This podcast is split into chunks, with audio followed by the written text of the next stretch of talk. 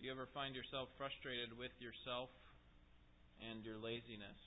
Maybe there's a sin issue that you've been thinking about dealing with it for a while, or a step of holiness that you know you should be pursuing, but you have just put it off because you feel you can do it later.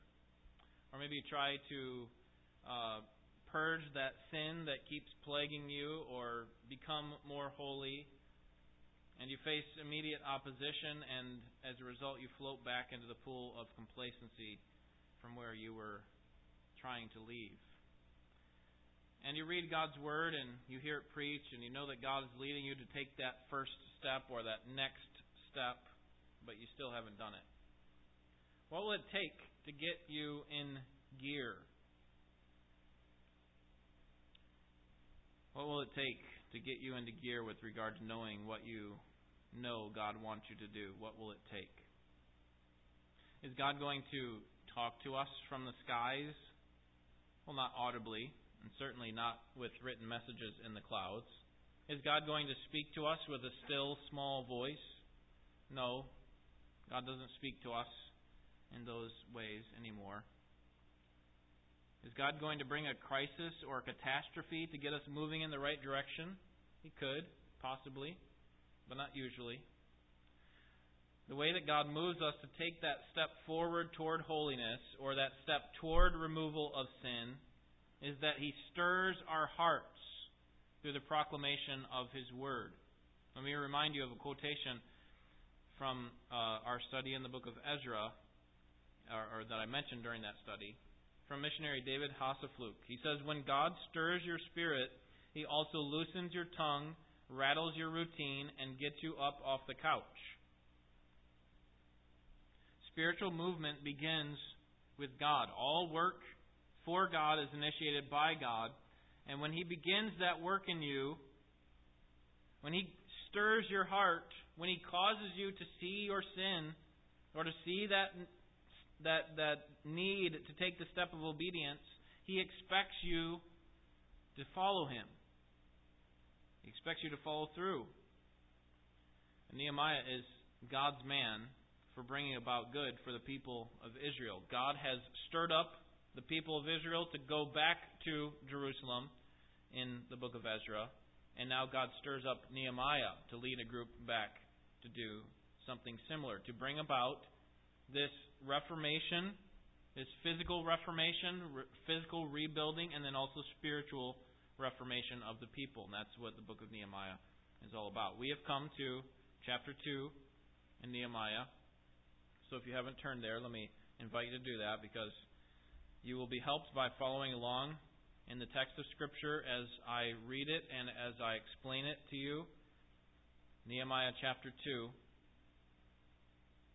Let me read it for us this morning. This is the Word of God. And it came about in the month Nisan, in the twentieth year of King Artaxerxes, that wine was before him, and I took up the wine and gave it to the king. Now I had not been sad in his presence. So the king said to me, Why is your face sad, though you are not sick? This is nothing but sadness of heart. Then I was very much afraid. I said to the king, Let the king live forever. Why should my face not be sad when the city, the place of my father's tombs, lies desolate, and its gates have been consumed by fire. Then the king said to me, What would you request? So I prayed to the God of heaven. I said to the king, If it please the king, and if your servant has found favor before you, send me to Judah, to the city of my father's tombs, that I may rebuild it. Then the king said to me, the queen sitting beside him, How long will your journey be, and when will you return? So it pleased the king to send me, and I gave him a definite time. And I said to the king, If it please the king, let letters be given me for the governors of the provinces beyond the river, that they may allow me to pass through until I come to Judah.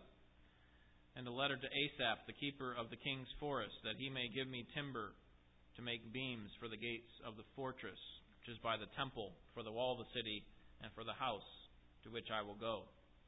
And the king granted them to me because the good hand of my God was on me. Then I came to the governors of the provinces beyond the river and gave them the king's letters.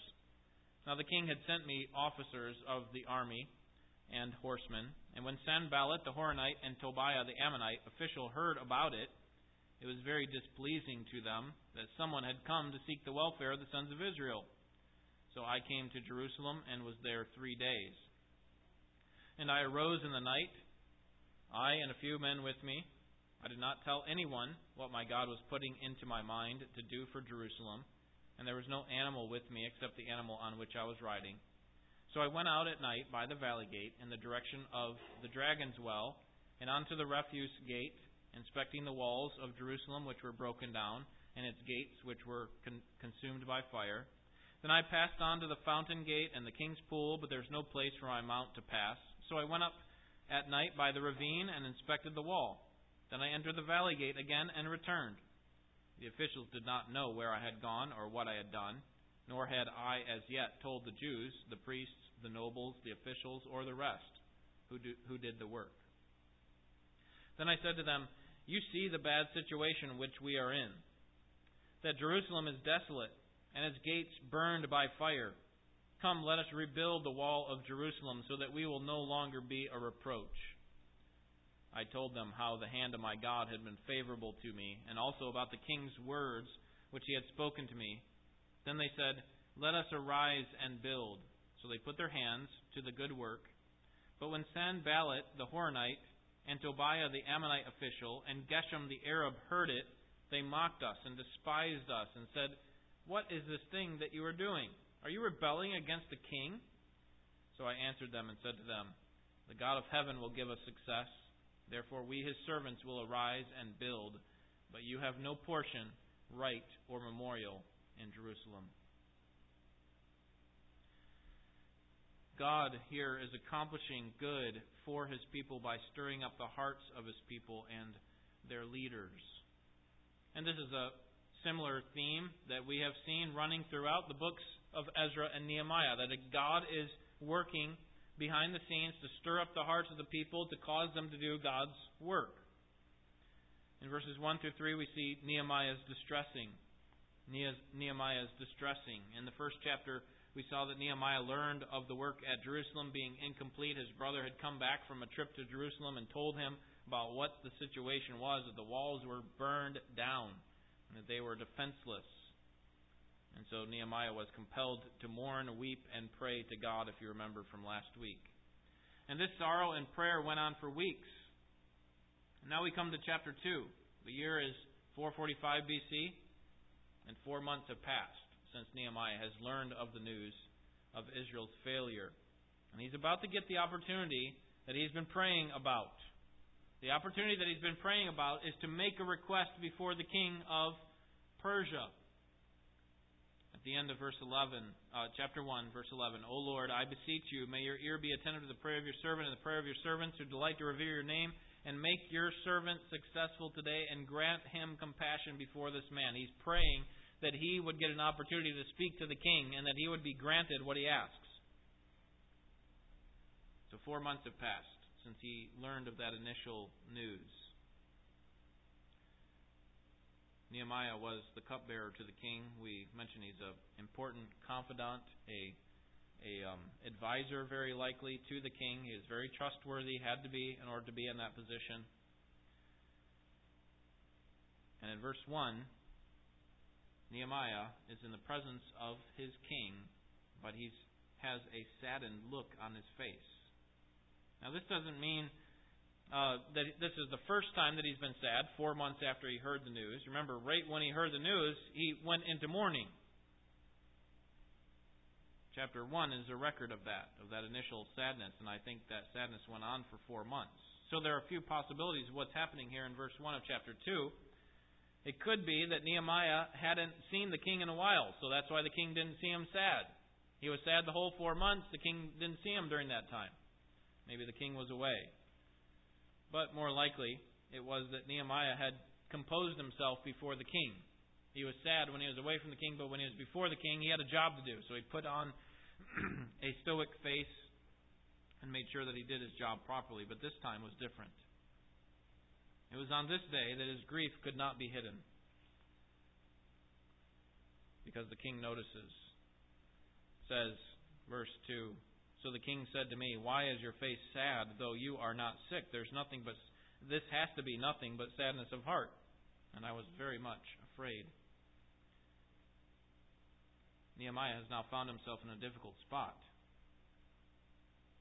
King was not a man who wanted to be surrounded by people who were sullen and sulking in their problems.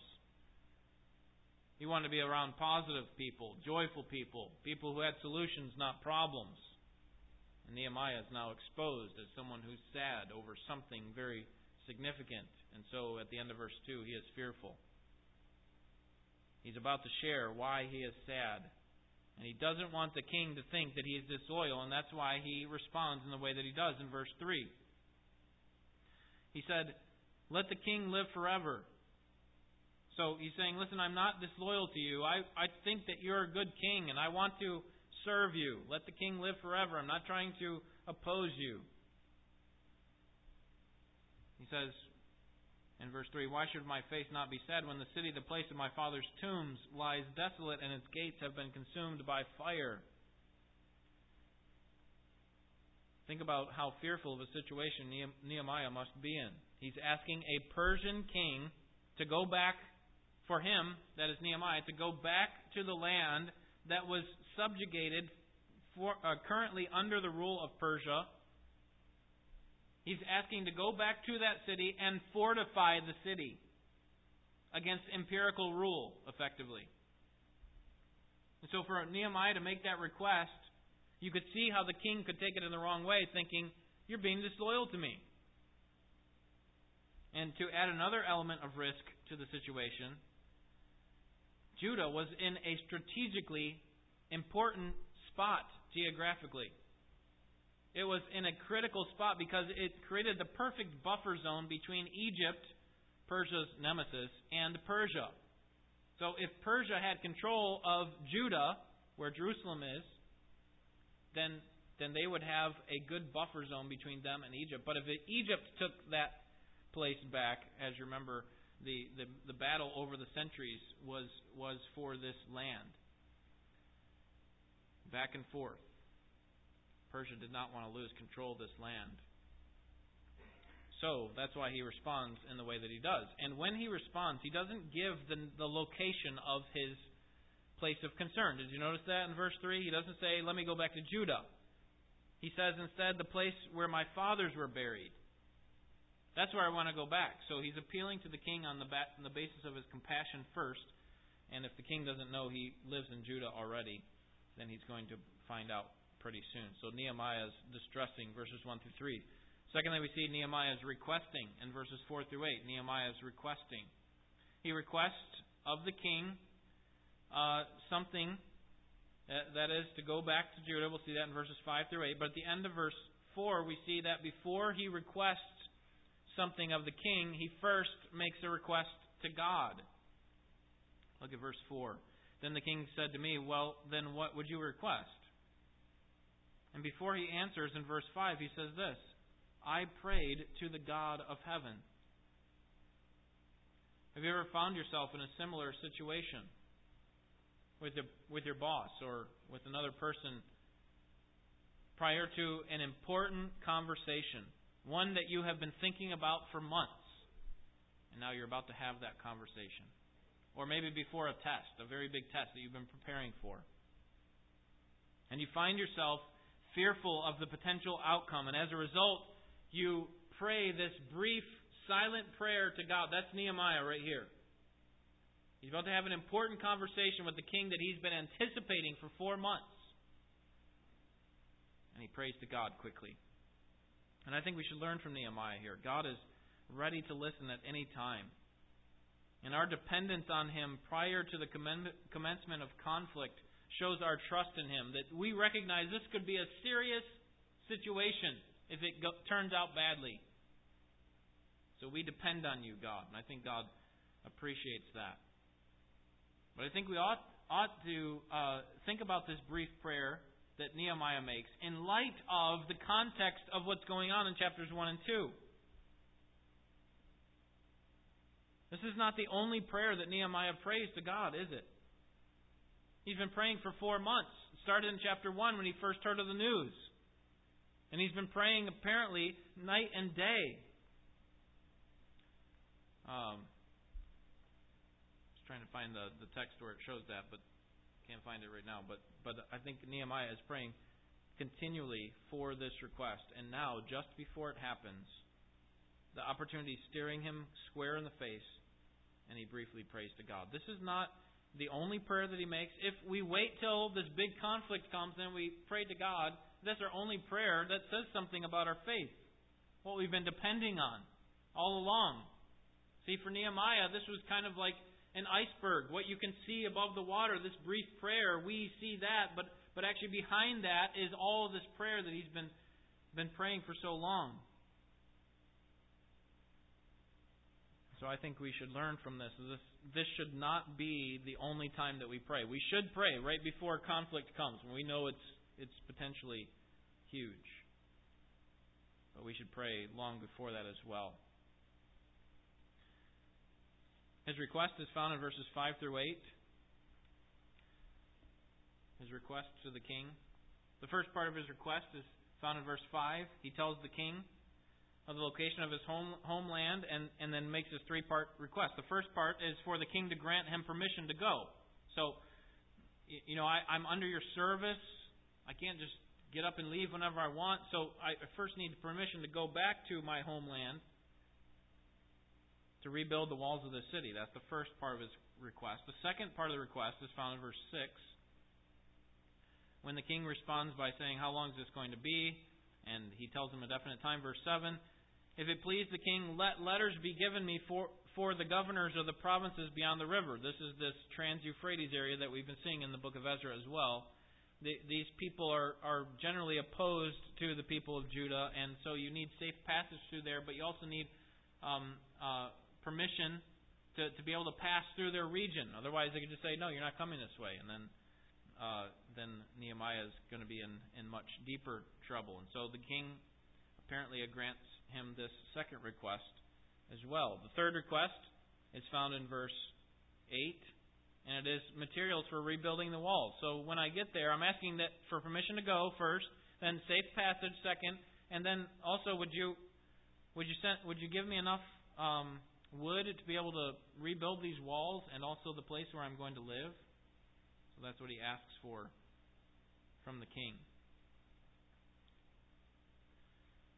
Now, Nehemiah is going to be gone for 12 years when it when it's all said and done, but I don't think he's asking for that period of time in verse 6.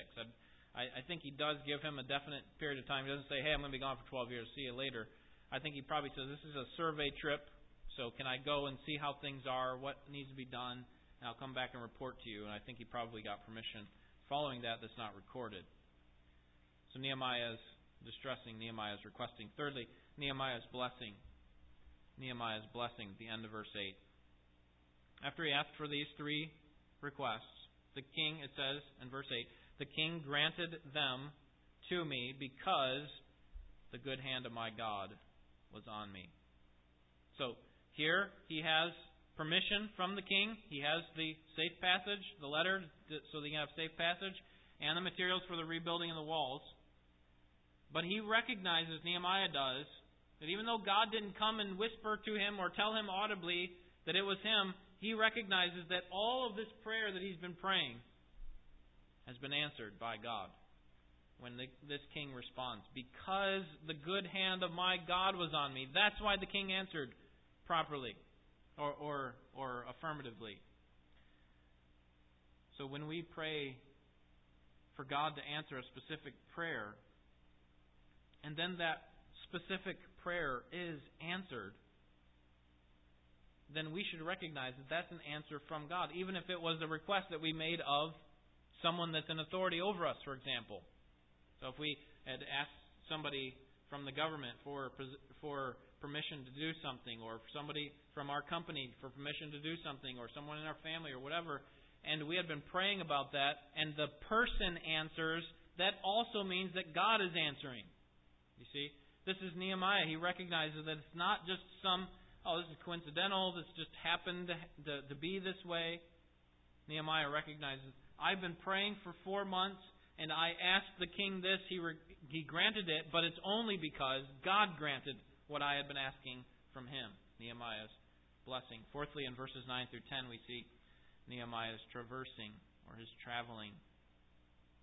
After receiving permission by the king, Nehemiah sets out on his trip, and notice how he is able to travel. The end of verse 9 says, Now the king had sent me, not just with a letter, that's all he asked for was a letter. Can I have a letter that tells gives me permission? But the king had sent me with officers of the army and horsemen.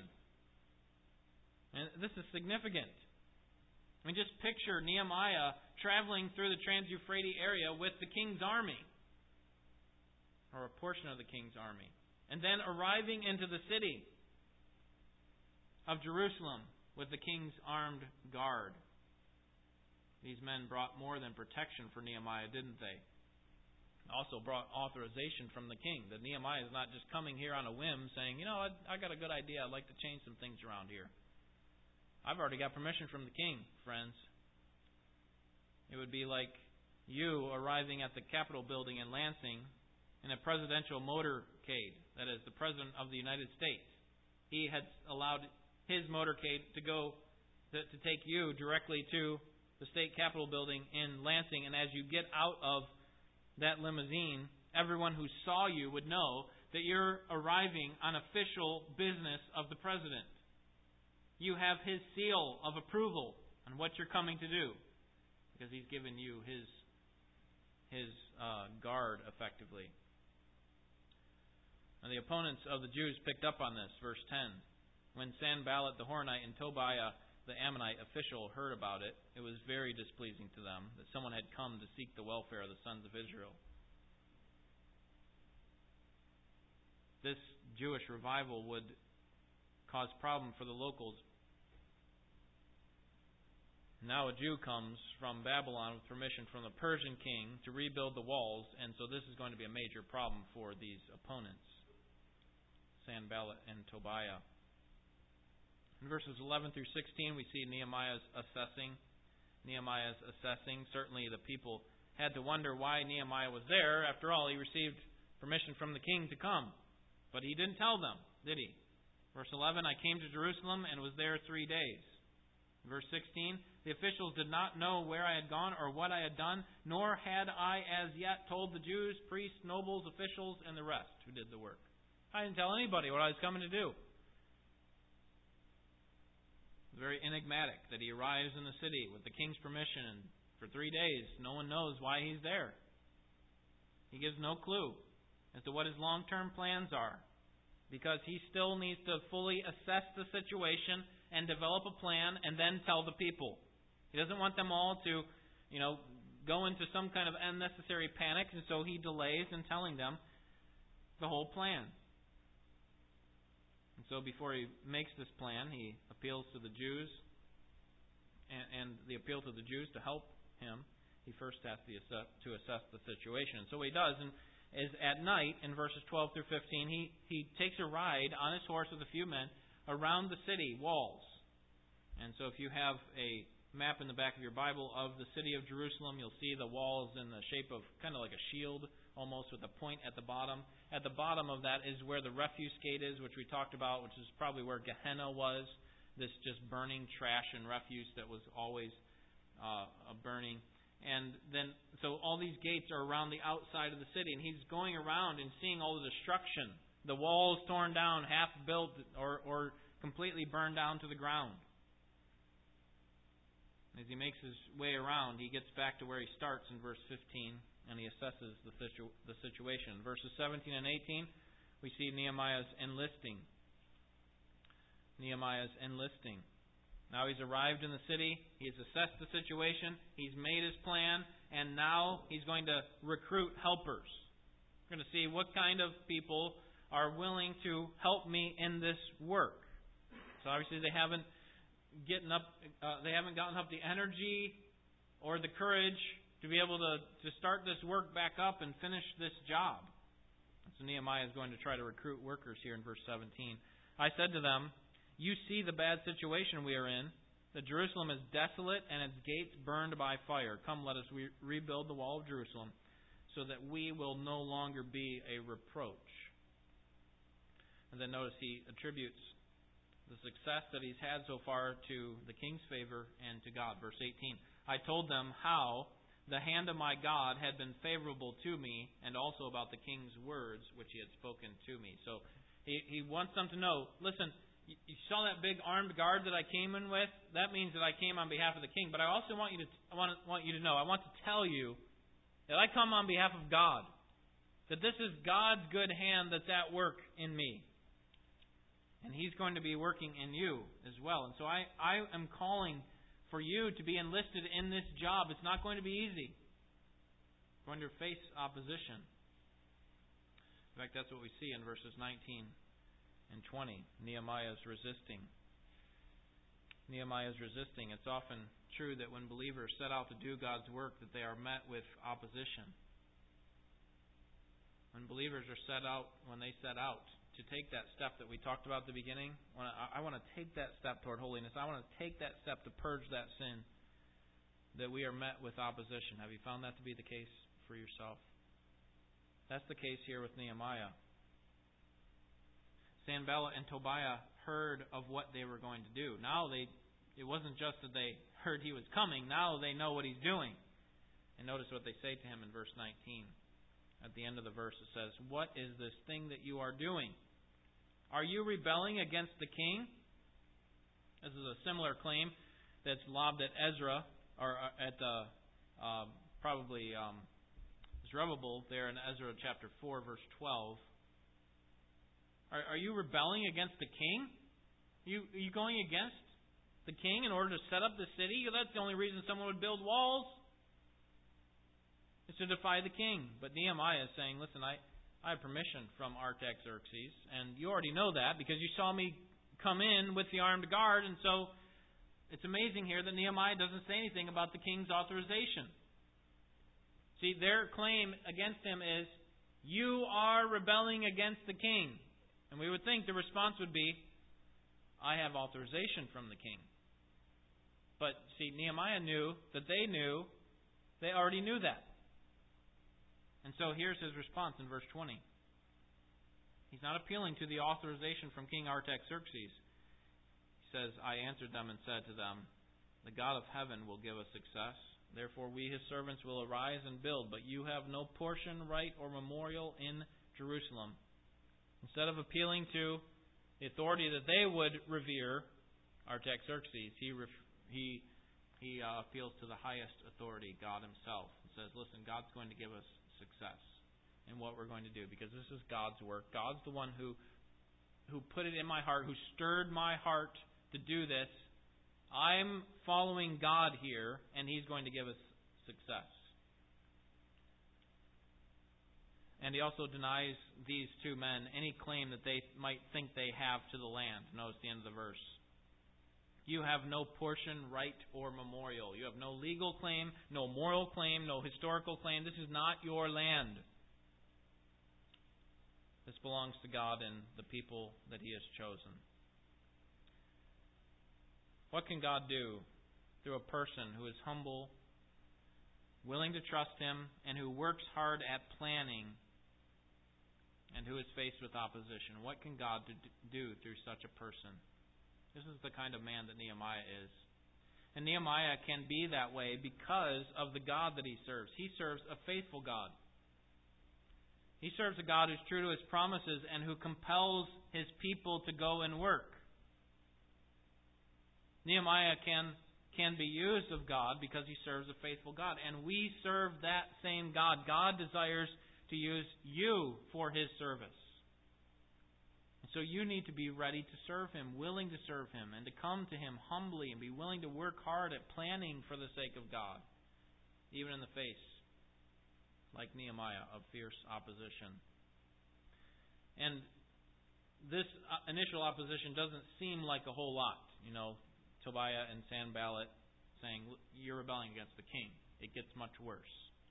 To the point where we're going to see in the next couple chapters that the people who are rebuilding have to have a sword along with their trowel, their their their tool in their in one hand and their sword in the other hand. And uh, also, in addition to that, we're going to see that there's not just people who are rebuilding. There's actually guards, guard posts set up at all the most dangerous spots. So it's like half the people are working, and the other half of the people are guarding the walls against the opposition. In addition to that, there's all sorts of um, uh, persecution that comes by way of reproach that may not come physically. And so they're going to have to combat that as well. Nehemiah serves as a great example for us of a man who takes initiative. But the story of this book is not really about Nehemiah and his great leadership skills. We can learn much from that, as I mentioned last week. But it's a story of God's faithfulness, that God is consistently and unendingly working behind the scenes in the hearts of believers and pagans, even, to bring about exactly what he wants. We saw that God worked even through the pagan kings in Ezra. He did it in King Artaxerxes here. God works in the hearts of people to accomplish exactly what he wants, the good of his people. And while in other parts of Old Testament history, God works in miraculous ways to get people into motion, to get them in a position to serve Him, showing these great signs from the heavens or swallowing uh, you know, the defiant ones up in the earth. Here in Nehemiah, we can relate a lot better than we can relate in other parts of the Old Testament because God here in Nehemiah is doing nothing miraculous. In other words, there's no gravity defying, time altering, space shifting, mind blowing activities going on here, is there? God is simply putting desires into the hearts of people and giving them strength, spiritual strength, to finish.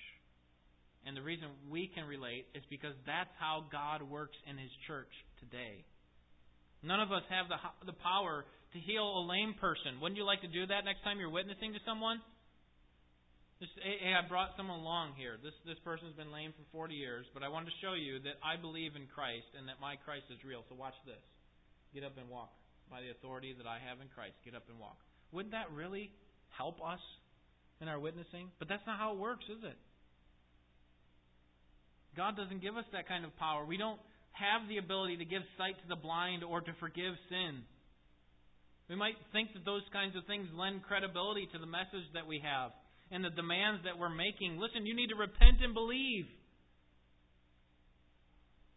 Maybe we need some miracles to help us. But God instead has given us the gift of faith to believe that He will accomplish what He wants through the ordinary means of a faithful and faith filled life, coupled with an unashamed,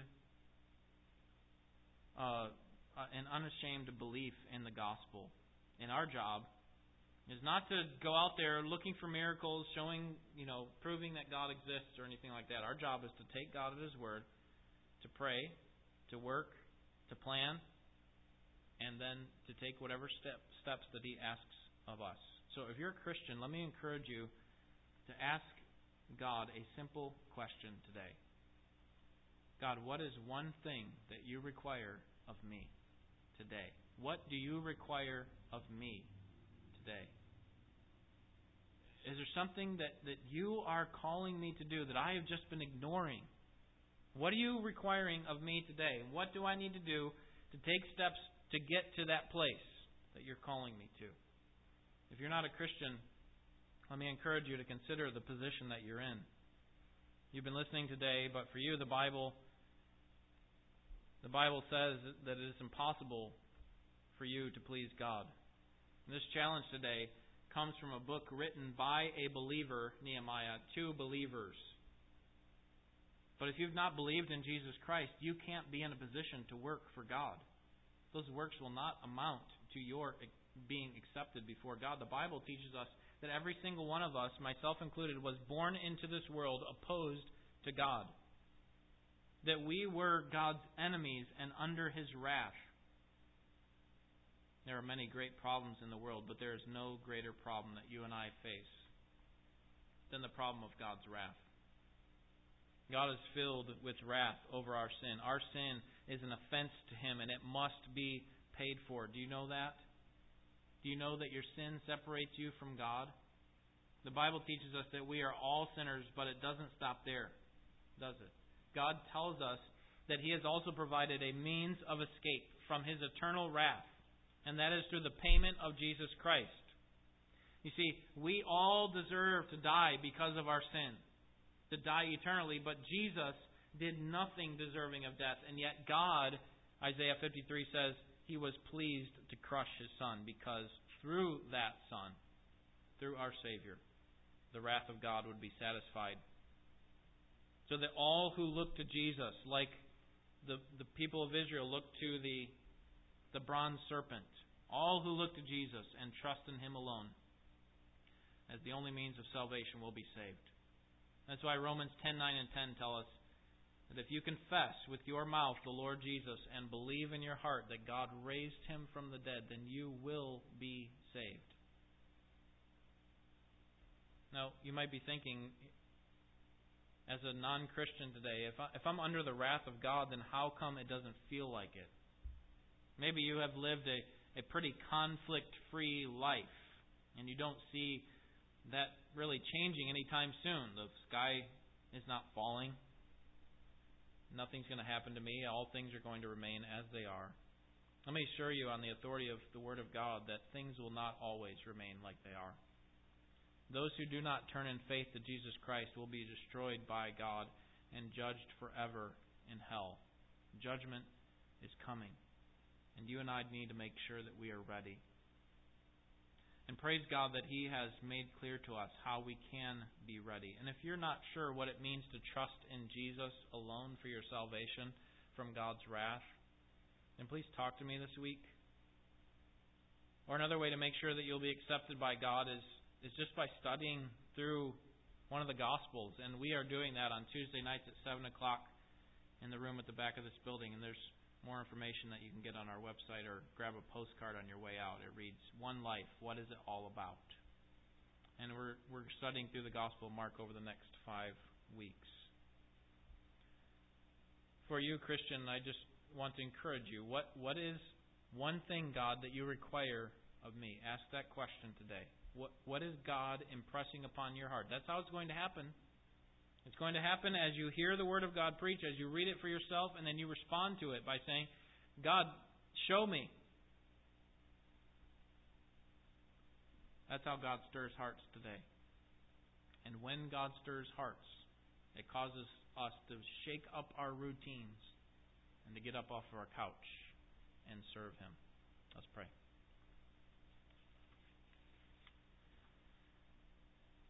Father, we're thankful that you are constantly working for the good of your people. Uh, we know that you work all things together for good for those who love you and those who are called according to the purpose, uh, to your purpose. And the greatest good that you could possibly bring to us is conformity to your Son, as Paul says in the next verse. And so we pray that you would conform us into his image. Help us not to resist the, the leading of the Spirit as He is pointing out sins that we need to remove, that we need to eliminate from our lives. We need to set them aside so that we can run the race with patience and that we can uh, fix our eyes on Jesus, who is the author and finisher of our faith. Lord, He is our example who, who ran with the hope and the confidence that you would finally reward him even though he walked through a life of suffering and great reproach. Lord, we, we suffer reproach for taking steps of righteousness as well. And we want to be vindicated one day. We know that we will be in the next life when you show this all to be worth it. And so we put our confidence in you and in that promise. Help us now, in, in the meantime, to, to be able to see where you are stirring our hearts and to be willing to shake up our routines and change our schedules and get up off our couch so that we can serve you. We pray for your help. In Jesus' name.